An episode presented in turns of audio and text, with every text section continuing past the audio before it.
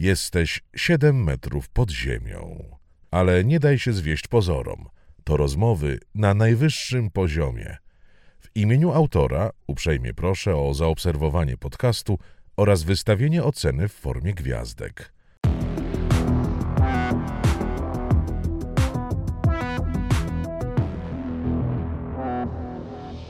Siedem metrów pod ziemią. Rozmawia Rafał Gębura. Zastanawiałem się, jak najprościej opowiedzieć o tym, czym ty się zajmujesz, i pomyślałem o tym, że przytoczę taką hipotetyczną sytuację. Wyobraźmy sobie, że zadłużyłem swoją firmę na 1 000 000 złotych, żeby łatwo było liczyć. Wybudowałem nowe studio, kupiłem nowy sprzęt, samochód, żeby to wszystko przewozić. No i początkowo wszystko było w porządku. Spłacałem wszystkie zobowiązania jak należy, ale w ostatnim czasie, wiadomo, stopy procentowe znacząco podskoczyły, sytuacja się zmieniła. No i zaczynam mieć poważny problem finansowy. Mam kłopoty z płynnością. Nie zawsze tych pieniędzy starcza. A ty podobno jesteś człowiekiem, jednym z 70 mniej więcej takich osób w Polsce, do którego mogę przyjść i który jest w stanie w jakiś magiczny sposób na koniec dnia sprawić, że to moje zadłużenie zmniejszy się o 100, nawet 200 tysięcy złotych. Być może zostanie odłożone w czasie. Co z tego, co powiedziałem, jest prawdą? Po pierwsze, to jakbyś przyszedł do nas do kancelarii, to ja bym zadał pierwsze pytanie, dlaczego? Czyli co się stało i co przewidujemy, że się może stać. I na bazie tego, co byśmy ustalili, przygotowalibyśmy dla Ciebie propozycję strategii czy takiej wstępnej analizy, wstępnego planu restrukturyzacyjnego, co możemy poprawić, co możemy zmienić. Jeżeli faktycznie byłbyś zagrożony niewypłacalnością, bo tak się mówi kodeksowo, że ktoś jest niewypłacalny albo zagrożony niewypłacalnością, to wtedy kwalifikuje się do restrukturyzacji i wtedy moglibyśmy przygotować stosowne dokumenty, żeby tą restrukturyzację otworzyć. W sytuacji, jeżeli przedsiębiorca czy Ty masz problem z niewypłacalnością, widzisz już, że zaczynają być problemy z płynnością, z kredytami, właśnie przez to, że jest zwyżka tego WIBOR-u, to jest najlepszy moment, żeby przyjść właśnie do doradcy i pomyśleć, żeby robić optymalizację. Nie zawsze musi być to restrukturyzacja też sądowa, o której tutaj mówię. Czasami wystarczy optymalizacja procesu w firmie. Może warto pomyśleć o zdjęciu jakichś niepotrzebnych leasingów, jeżeli są to tylko jakieś leasingi na fanaberię typu drogie auta. Więc najpierw badamy sytuację takiego przedsiębiorcy czy Ciebie, co się dzieje i co my możemy z naszej strony pokazać. Czasami wystarczy na przykład dać jakiegoś kolejnego inwestora, który udzieli jakiegoś finansowania do Twojej działalności w zamian za wejście w biznes i nie będzie konieczności takiej otwartej restrukturyzacji sądowej. Także możliwości jest bardzo dużo. Ale wciąż najbardziej ciekawi mnie to, czy faktycznie jesteś w stanie ściąć to zadłużenie. W jakiejś opcji? No.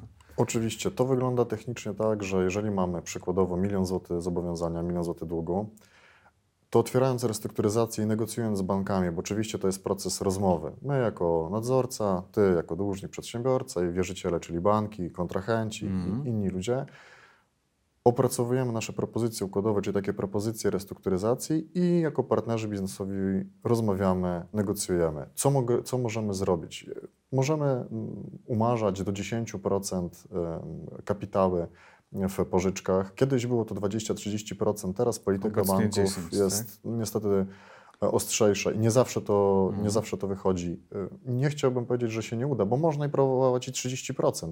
Natomiast bazowo myślę, że to 10% jest akceptowalne przez banki. Ale to wciąż jest 100 tysięcy. Tak, to jest 100 tysięcy. Dlaczego bank miałby się zgodzić na to? Powiedz. Mamy do wyboru. Albo bank odzyska 90% kapitału bez odsetek, albo taki przedsiębiorca, który już ma problemy, za sekundę może pójść do upadłości i bank nie odzyska nic. W 100% to jest tak, że jak robimy restrukturyzację, to są to produkty niezabezpieczone. Czyli bank udzielił pożyczki kredytu obrotowego niezabezpieczonego albo zabezpieczonego jakimś wekslem. Jeżeli to jest zwykły przedsiębiorca, to on ma do wyboru albo się zrestrukturyzować, albo upaść. Więc bank wie doskonale, że jeżeli nie pomoże, nie wyciągnie ręki, nie będzie partnerem biznesowym dla tego przedsiębiorcy, to on po prostu może nie dać rady i złoży wniosek o ogłoszenie upadłości i zbankrutuje. Więc my pokazujemy też w planie restrukturyzacyjnym, Co jest lepsze dla banku? Czy ta restrukturyzacja i te 90%, czy jednak upadłość? Bo może być na przykład tak, że ma zaległości w urzędzie skarbowym, w ZUS-ie i bank nie odzyska nic, bo wszystko pójdzie na przykład na środki publiczno-prawne, więc to jest jakby też motywacja. A po drugie, my przygotowujemy bardzo dobre analizy i bank widzi, co się mu realnie opłaca. I ta polityka windykacyjna banku, czy komitet sprawdza, że faktycznie ten plan jest realny do wykonania i to się opłaca i to jakby przekonuje bank. My jesteśmy takim partnerem raczej biznesowym w rozmowie z bankiem. Nie atakujemy go, nie stwarzamy tu warunków wojny. Jak takie historie, jak takie postępowania, powiedz, wyglądają z perspektywy Twoich klientów, z perspektywy ludzi, którzy z tymi kłopotami się zmagają? Mam na myśli tę stronę psychologiczną. No bo to są biznesy, to są liczby, to są jakieś poważne prawne zagadnienia, ale ty masz styczność z człowiekiem, który jest w bardzo ciężkiej życiowej sytuacji. Jak ci się na to patrzy, jak ci się działa w takiej sytuacji, bo ty nie jesteś osobą, która tylko na to patrzy z boku, jesteś uczestnikiem tych sytuacji. Ja powiem tak, ja oczywiście muszę być profesjonalistą, więc nie mogą mi się udzielać na emocje klienta, ale to oczywiście są różne ludzkie tragedie. Ja staram się rozmawiać, znaleźć strategię, dać rozwiązanie temu klientowi, nie pokazywać tej warstwy emocjonalnej, bo ja muszę go wyciągnąć z tych problemów, natomiast każdy ten klient gdzieś tam zostaje ze mną, bo jestem tylko człowiekiem i to jest niemożliwe, żeby tych historii nie przeżywać. Natomiast ja myślę, że w Polsce generalnie temat problemów psychologicznych jest tematem tabu. Jest takie środowisko przedsiębiorców, powiedzmy lat 30-30 plus, które my obsługujemy. To są jednoosobowe działalności gospodarcze, prezesi spółek, powiedzmy. Oni są zawsze zostawieni z problemami sami sobie. Borykają się często naprawdę z depresjami, z lękami. Ten lęk, który tak potęguje, przeradza się w jakieś po prostu już nerwice. Oni nas przychodzą strasznie zdemotywowani do tej pracy w swojej działalności, więc my tak naprawdę próbujemy zrobić wszystko, żeby tego przedsiębiorcę z tych problemów wyciągnąć. Dlatego też nawiązaliśmy współpracę z psychologami. Jako jedna z pierwszych kancelarii w Polsce mamy taką usługę, że my mamy konsultację od razu z psychoterapeutą. My po prostu widzimy, co się dzieje na rynku i to nie jest tak, że jesteśmy takim bezdusznym prawnikiem w garniturze, tylko chcemy realnie pomóc też w zakresie pomocy psychologicznej. I to jest bardzo teraz ważne, bo ci przedsiębiorcy naprawdę, mężczyźni wychowani w takim, powiedzmy, poperowym świecie, że nie można się przyznać do błędu, tak, że nie można płakać. Trzeba. Dokładnie, jak się źle czujesz, to idź pograj w piłkę, to teraz się to właśnie wszystko odbija, a przedsiębiorca, który na co dzień boryka się z problemami, tak musi walczyć z wieloma rzeczami, jeszcze w sytuacji długów, gdzie wie, że miał zabezpieczyć, powiedzmy, materialnie rodzinę, a to się nie dzieje, wszystko mu się wysypuje, to jest po prostu tragedia dla tych ludzi i my próbujemy zawsze im pomóc w każdym aspekcie. Do tego też mamy psychologa w swojej zespole, to jest istotne, a historii jest bardzo dużo, są i tragiczne historie. Najgorszą historią chyba, jaką mieliśmy w kancelarii, którą do dzisiaj jakoś tak rozpamiętujemy z moim wspólnikiem, to jest historia przedsiębiorcy z branży drzewnej. To był okres początku właśnie zamknięcia, lockdownów i przemieszczania się. Mieliśmy się z nimi spotkać, pomóc im w restrukturyzacji. To był okres świąt wielkanocnych. Niestety były problemy też z przemieszczaniem się. Mieliśmy takiego pecha, my i oni, że w tym okresie windykator terenowy się do nich zwrócił.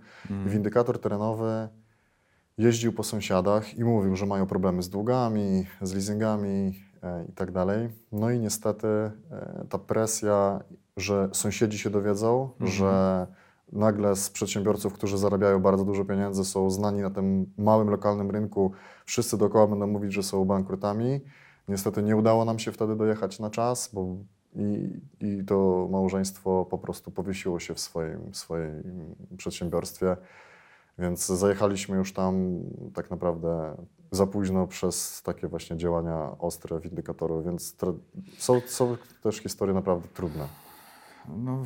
To musi być naprawdę obciążające takie sytuacje, także dla ciebie, także dla was. Jak ty sobie z tym radzisz jednak? Wiesz, każdego dnia spotykasz się z ludźmi w tak ciężkiej sytuacji. Oczywiście bardzo rzadko kończą się one w ten sposób na szczęście, ale No ale jednak. Ja myślę, że mam to szczęście, że mam taki dobry zespół w kancelarii, z którym możemy te sprawy omówić i czasami ten bagaż z siebie zrzucić między sobą. Nie są to łatwe rzeczy, takich historii naprawdę jest bardzo dużo. Myślę, że taką moją wewnętrzną terapią jest to, że mogę porozmawiać na ten temat z moim zespołem w kancelarii, jakby wyrzucić z siebie te rzeczy. Nie znam złotego środka, po prostu. I myślę, że przyjmuję te historie tych ludzi i staram się im pomóc. Nieraz nawet ci przedsiębiorcy mówią, że do czasu, jak się z nami spotkali, to czuli po prostu kulę u nogi. Jak spotkali się z nami, dla nich są to sytuacje już bez wyjścia. To już są tragiczne, już nie widzą czasami możliwości dalej prowadzenia tej działalności, a my dajemy gotowe scenariusze, gotowe rozwiązania, jak wyjść z tej sytuacji. I oni mówią, że dziękujemy, że od, 2-3 miesięcy nie spałem, nie mogłem myśleć, po rozmowie z wami ta kula u nogi jest odcięta, mogę spokojnie wrócić do domu i jakby przerobić to, co powiedzieliście i zacząć żyć normalnie. Trzeba pamiętać o tym, że mamy narzędzia prawne w Polsce, czy w postaci restrukturyzacji, czy w najgorszym wypadku upadłości, które nie muszą skłaniać nas do jakichś nerwowych ruchów, które pozwalają nam jednak wyjść z tych opresji i sytuacji. Ale ta świadomość chyba, tak mi się wydaje, przedsiębiorców, w ogóle Polaków na temat tego, że na przykład są takie narzędzia, jest chyba niewielka. To ona się poprawia? Jak to wygląda? No i nad tym właśnie też ubolewamy cały czas, że niestety ta świadomość poprawia się, ale nadal jest mała. Powiedzmy w mediach mainstreamowych w ogóle nie mówi się o możliwości restrukturyzacji. Mówiło się wcześniej o jakichś tarczach z PFR-u, o możliwości wzięcia jakichś pożyczek, dotacji unijnych. Natomiast o samej restrukturyzacji mało kto mówi. Ja rekomenduję i zalecam wszystkim przedsiębiorcom, jeżeli oni już widzą, że mogą mieć jakikolwiek problem albo zastanawiają się, że coś nie działa w firmie, to ja nie mówię, że muszą od razu iść do doradcy restrukturyzacyjnego, ale może warto pójść nawet do zwykłego czy doradcy podatkowego, czy prawnika, czy radcy prawnego, żeby po prostu porozmawiać, że mam już teraz problem, przewiduję problem i coś się może stać, może warto coś zoptymalizować, więc ta świadomość prawna niestety jest cały czas na nie dość wysokim poziomie. W mojej ocenie wynika to z za małej kampanii edukacyjnej w naszym społeczeństwie, bo statystyki są zatrważające. Z tego, co patrzymy na 2022 rok, to mamy w Polsce powiedzmy 2,5 miliona przedsiębiorców, 300 tysięcy przedsiębiorców się zamknęło, a restrukturyzacji zostało zrobionych 2200. Więc 2200 restrukturyzacji w stosunku do 2,5 miliona przedsiębiorców to jest naprawdę niewiele. To jest promil, tak? To jest promil, więc myślę, że ta świadomość dzięki takim rozmowom myślę, że jest zbudowana u społeczeństwa i u przedsiębiorców. A mnie się też wydaje, że być może przyczyną jest to, że w Polsce jednak to zadłużenie właściwie jest synonimem jakiejś porażki i jest wielkim powodem do wstydu. Podobno ty nawet masz takie sytuacje, że do ciebie przychodzą klienci i mówią: dobra, wszystko fajnie, tylko jedna prośba, ani słowa żonie. Zdarza się tak, nie? Tak, jest bardzo często. Natomiast ja to powiem otwarcie. Wstydem to jest zamiatać problemy pod dywan i nie mówić o tych problemach. I mówić, że jest dobrze. To właśnie wstydem jest nie skorzystać z możliwości restrukturyzacji czy możliwości tego, optymalizacji procesów w firmie i powiedzenia, co się dzieje złego, a nie myślenia tak, jak myśli gro też przedsiębiorców. Dzieje się coś złego, nawet już usłyszałem restrukturyzacji, ale ja robię wszystko sam. Ja jestem księgowym, jestem prawnikiem, jestem szefem tej działalności, ale też jestem marketingowcem, sprzedażowcem, jestem wszystkim. Ja sobie z tym sam poradzę. I mija rok czasu nawet od naszej rozmowy, bo przychodzą na konsultacje, przedsiębiorcy dowiadują się, mija rok czasu, oni przychodzą już w tragicznej sytuacji. Więc jakby nie bójmy się o tym mówić, nie bójmy się mówić o tym, że są jakieś problemy, bo jest to normalna sytuacja, szczególnie teraz gospodarcza czy geopolityczna, która jest trudna w Polsce i w ogóle na świecie, że jednak można skorzystać z narzędzi, które nam oferuje prawo i nie wstydzić się tego. Ale to też wiąże się z tym, co mówiłem wcześniej a propos problemów psychologicznych. To jest też taka bariera problemów z mówieniem o długach. Każdy się boi mówić, że ma długi, czy ma problemy z zobowiązaniami, bo to jest wstyd przed, przed kim? Przed żoną, przed sąsiadami? No czasem pewnie też i przed samym sobą. To jest najtrudniejsze powiedzieć. A powiedz, czy to zawsze jest tak, że ta sytuacja jest skutkiem winy przedsiębiorców? Jak dochodzi do takich zadłużeń, jak dochodzi do takich sytuacji, że losy tej firmy są niepewne, to tak delikatnie mówiąc, czy to zawsze są błędy tych osób, czy niekoniecznie? Ja cię pytam o to, bo zresztą ja sam mam świadomość tego, że na przykład w Polsce jest jakaś plaga niepłacenia faktur w terminie. I przecież dla wielu osób to może być bardzo duża przeszkoda w takim codziennym funkcjonowaniu. Mam na myśli prowadzenie biznesów. No a przecież to się dzieje bez ich udziału, nie mają na to żadnego wpływu, mogą tylko czekać na przelew, a podatki od tej faktury trzeba przecież zapłacić. Jakie sytuacje prowadzą do takich zadłużeń? Ja powiem tak dwupoziomowo, z takiego poziomu makro. Problemy teraz z WIBOR-em i z podnoszeniem stóp procentowych, to jest teraz najbardziej dobijające dla przedsiębiorców. Ceny energii, gazu, prądu, wszystkie ceny takie, które wliczają się w koszt prowadzenia zwykłej działalności gospodarczej w Polsce. Inflacja galopująca, plus oczywiście jakieś problemy z wojnami z wojną w Ukrainie i tak dalej. To jest taki poziom główny, który generuje problemy dla całej gospodarki przedsiębiorców, a w takiej skali mikro, no to myślę, że takim największym problemem to jest brak poduszki finansowej przedsiębiorców. Mhm. Ja wiem, że w idealnym świecie każdy powinien mieć poduszkę finansową na 4 miesiące, najlepiej na 6 albo 12. Jak się nam kończą pieniądze, to sięgamy do poduszki. Ja wiem, że tak nie jest, ale budowanie tej poduszki finansowej i z takich historii przedsiębiorców, które najczęściej się trafiają, to niezaciąganie leasingów na niepotrzebne rzeczy. Bo bardzo dużo przedsiębiorców, jak już rozpędzi trochę tą swoją działalność i zaczyna zarabiać, to co robi? Bierze leasing na drogie auto. Mhm. Jak się wszystko dobrze obrotuje... No jest taka pokusa, żeby sobie jakoś zrekompensować sobie, wynagrodzić. Ale ja byłbym ostrożny. Zanim jeszcze zrobimy sobie taki leasing na 1 000 000 złotych na auto... To najpierw ta poduszka. To zróbmy tą poduszkę najpierw, bo to jest to, co najczęściej napędza. Leasingi na niepotrzebne rzeczy, na samochody, skutery, nie wiadomo na co. I też problem, który jest w Polsce taki... Jak już mam kredyty i coś zaczyna się źle dziać, to pomyślmy może właśnie, żeby gdzieś optymalizować procesy, a nie zaciągać kolejny kredyt, żeby spłacać ten kredyt. Albo jak już się nam kończy możliwość wyporność w banku, to bierzemy poza bankówki i spłacamy i robimy taką rolkę tą kredytową. To jest największy problem. Natomiast co do płatności samych faktur między przedsiębiorcami, no jeżeli ktoś już ma zator płatniczy, to generuje się kolejny zator płatniczy i tak leci spirala, więc ja zdaję sobie sprawę, że tak w Polsce wygląda.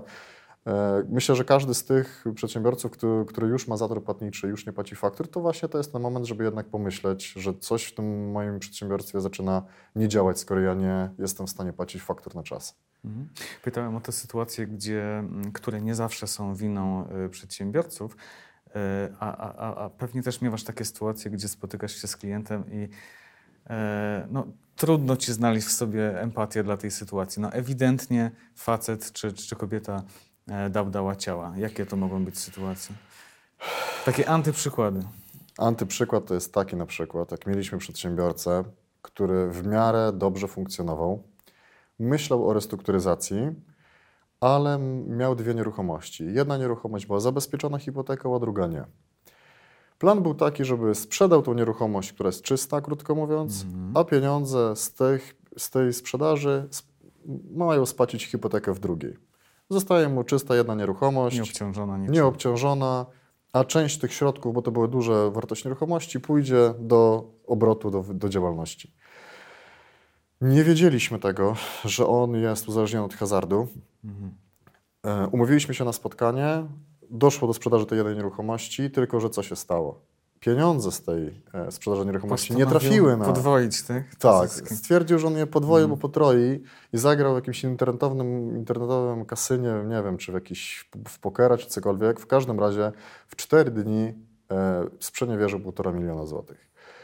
Więc jak już się z nim spotkaliśmy, to na takim etapie, że już opuściła go żona z dziećmi, już była tragedia w domu i tak dalej. Więc jakby te poziomy problemów, one się potem już napiętrzają. To nie jest tak, że miał tylko problem z długiem i hazardem, ale skończyło się na jakichś separacjach małżeńskich i tak dalej. Więc to jest przykład inwestowanie, odgrywanie się pieniędzmi na giełdach, czy inwestowanie w jakieś rynki trudne, foreksy, czy w ogóle całe inwestowanie na giełdzie jest ryzykiem inwestycyjnym i nigdy nie wiemy, czy wygramy, więc może nie jest to najlepszy pomysł, żeby się odrabiać finansowo na takich produktach. To na pewno. Powiedziałeś o tych problemach, które przekładają się na sytuację domową. To też myślę, to jest taki temat, który gdzieś jest tam jednak zamiatany. Przedsiębiorcy pewnie niechętnie o tym mówią, ale wyobrażam sobie, że takie kłopoty finansowe w firmie z całą pewnością przekładają się jakoś na sytuację rodzinną. Jakie są Twoje obserwacje? Jaki to ma wpływ na życie? Ja w ogóle powiem, że cała ta historia związana z długami z mojej perspektywy wynika z tego też, że u mnie w rodzinie były problemy z długami. I patrząc, ja byłem wtedy studentem ostatniego roku prawa i patrząc na problemy w środowisku rodzinnym, jak to przekładało się na rodzinę, na problemy w rodzinie, na awantury jakieś, na jakieś właśnie rzeczy związane wtedy pewnie z depresjami, o których nie wiedziałem, to właśnie wtedy uświadomiłem sobie, jak ważne jest radzenie sobie z tymi długami.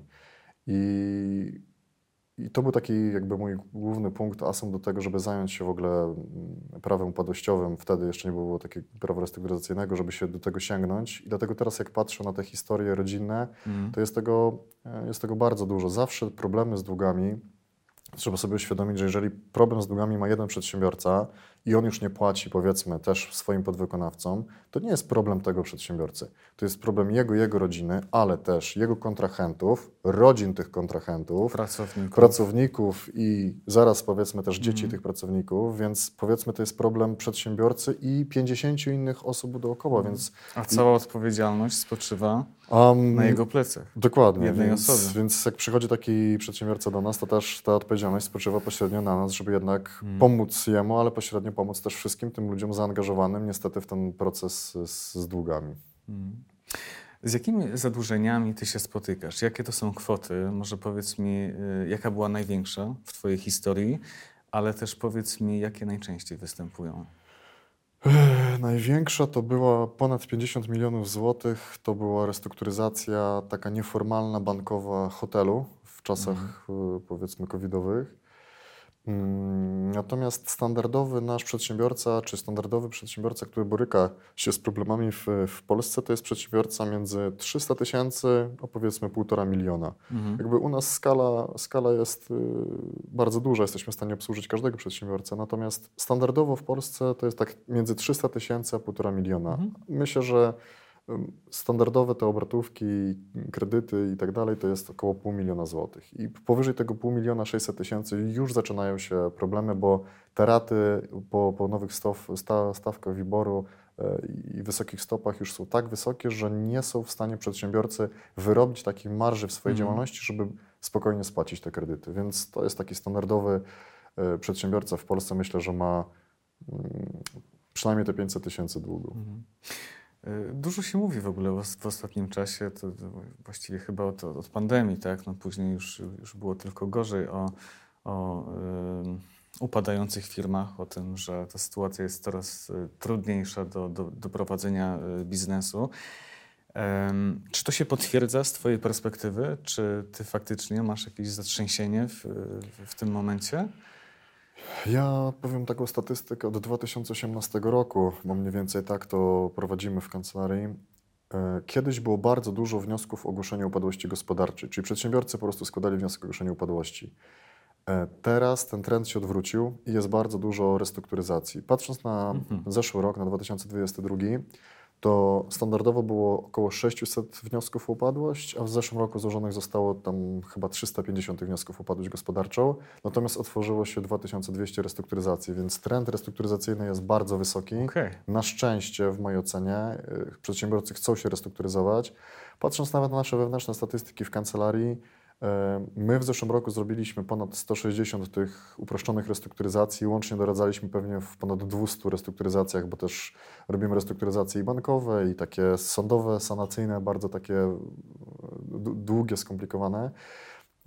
Natomiast przedsiębiorców zgłasza się do nas bardzo dużo. Myślę, że dzięki tej nowej ustawie faktycznie przedsiębiorcy coraz częściej z tego korzystają i faktycznie bardzo dużo przedsiębiorców się do nas zgłasza. Często nawet my udzielamy konsultacji, ale oni korzystają z usług innych doradców. Mamy też swoje jakby też limity możliwości przerobienia tej pracy. Oczywiście cały czas dotrudniamy nowych prawników i analityków. Natomiast nie jesteśmy w stanie też zawsze pomóc każdemu. Natomiast na pewno zawsze udzielimy tej bezpłatnej konsultacji, żeby chociaż ten przedsiębiorca wiedział, co może dalej zrobić.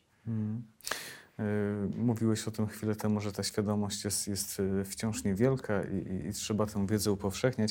To chciałbym Cię jeszcze zapytać o to, w jaki sposób taka firma może jeszcze na tym skorzystać. Ja zacząłem od tego, że no, jakimś scenariuszem jest zmniejszenie tego zadłużenia, co myślę jest no, taką zachęcającą rzeczą, ale tych korzyści wiem jest dużo więcej. Jakie są jeszcze najważniejsze?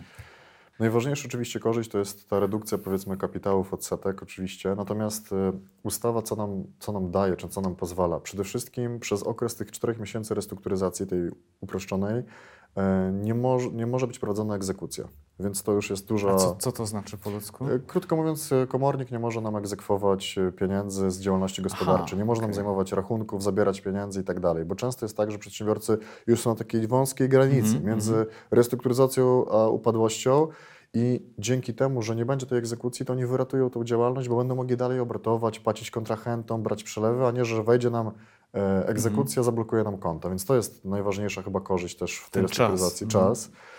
2. To jest to, że przygotowujemy też listę ważnych umów w prowadzeniu działalności gospodarczej. Dzięki temu te umowy nie mogą być wypowiadane.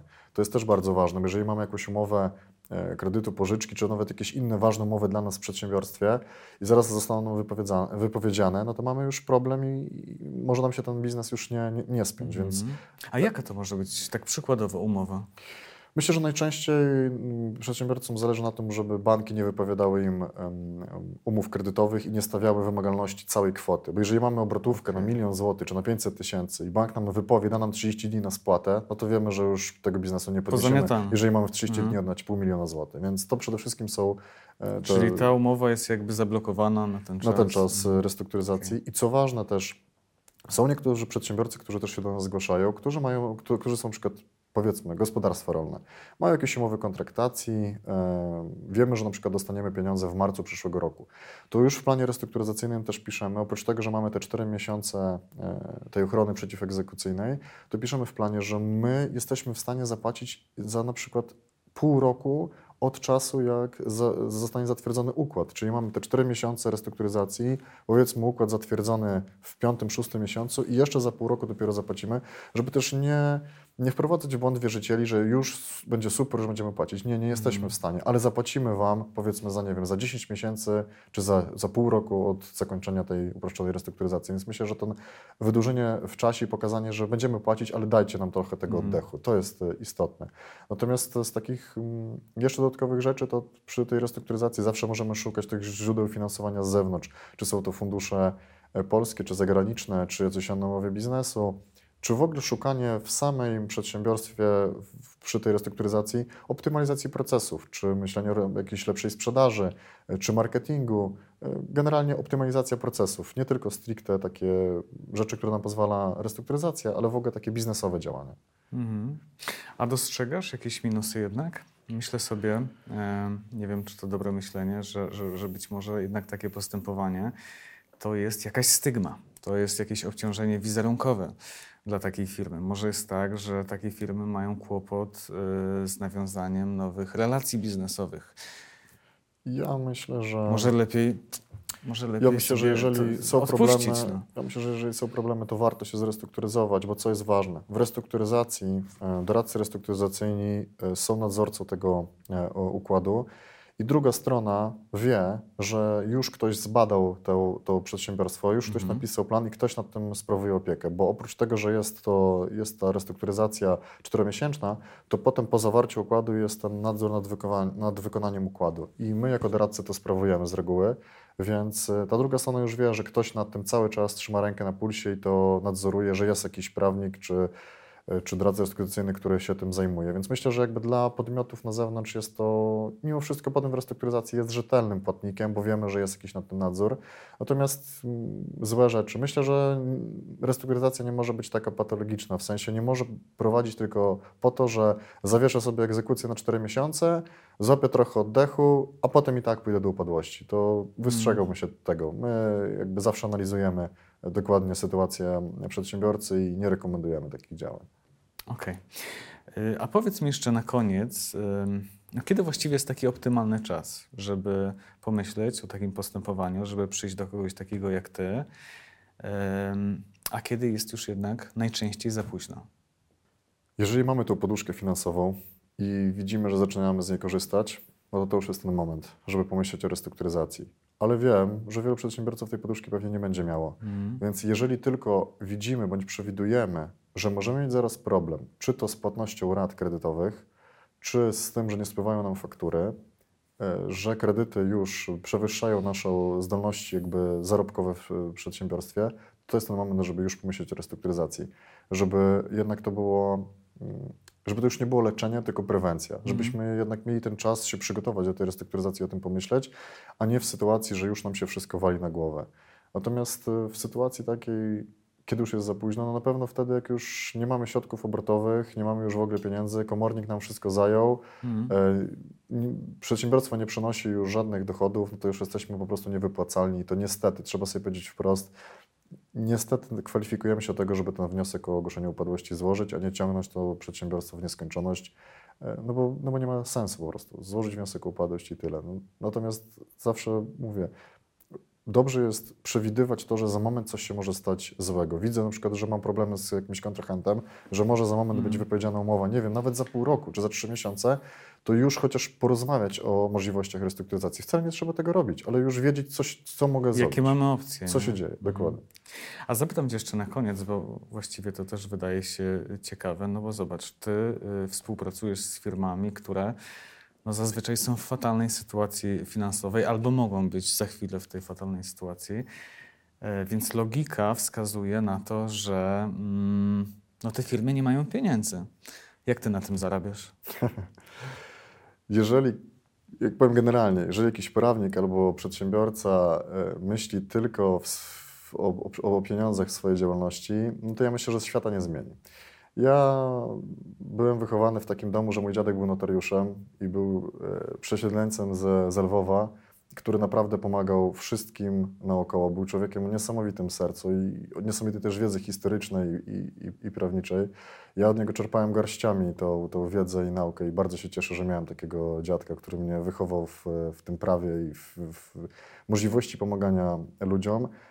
Dla mnie zawsze to, co robię, to jest jakaś pasja i wizja i pieniądze są na drugim miejscu. Ja mam zawsze swoją wizję w głowie, żeby tym ludziom pomóc i stworzyć jak najlepsze warunki tego, żeby oni czuli się komfortowo. Dlatego też między innymi poszliśmy w tą też pomoc psychologiczną, bo nie chcę być tylko takim prawnikiem i tylko tym się zajmować, tylko chciałbym po prostu pomóc w każdym spektrum tym ludziom. Więc to jest moja motywacja. Moja motywacja to jest po prostu wizja tego, żeby jednak restrukturyzować i pomagać tym ludziom i tyle. Ja myślę, że to jest cudowne podejście i fantastycznie byłoby, żeby wszyscy prawnicy mieli podobne. No ale przecież, żebyś ty też mógł funkcjonować, no na koniec jednak dobrze byłoby, żeby ta faktura została zapłacona. No nie chcę tutaj być postrzegany pysznie, bo pycha kroczy przed upadkiem, natomiast jeżeli kwalifikujemy przedsiębiorcę do restrukturyzacji, to jesteśmy na tyle pewni, że pomożemy mu albo chcemy mu pomóc. Jeżeli on się odbije finansowo i ta restrukturyzacja dojdzie do skutku, on wyjdzie z tych problemów finansowych, to jestem przekonany, że on też nam zapłaci. Nie zdarzyła mi się nigdy sytuacja taka, żeby klient nie zapłacił nam za naszą usługę, skoro ta usługa jest zawsze wykonana dobrze, a klient jest zadowolony. Tego bym też sobie zawsze życzył i z każdym klientem. Co ja także tego Tobie życzę, żeby zawsze tak to się kończyło. Bardzo Ci dziękuję za to spotkanie. Fajnie, że upowszechniasz tę wiedzę, no bo jednak dobrze jest mieć świadomość, szczególnie w tych obecnych, niełatwych czasach, że gdzieś tam jest jednak jakiś plan B. Wielkie dzięki. Bardzo dziękuję za zaproszenie.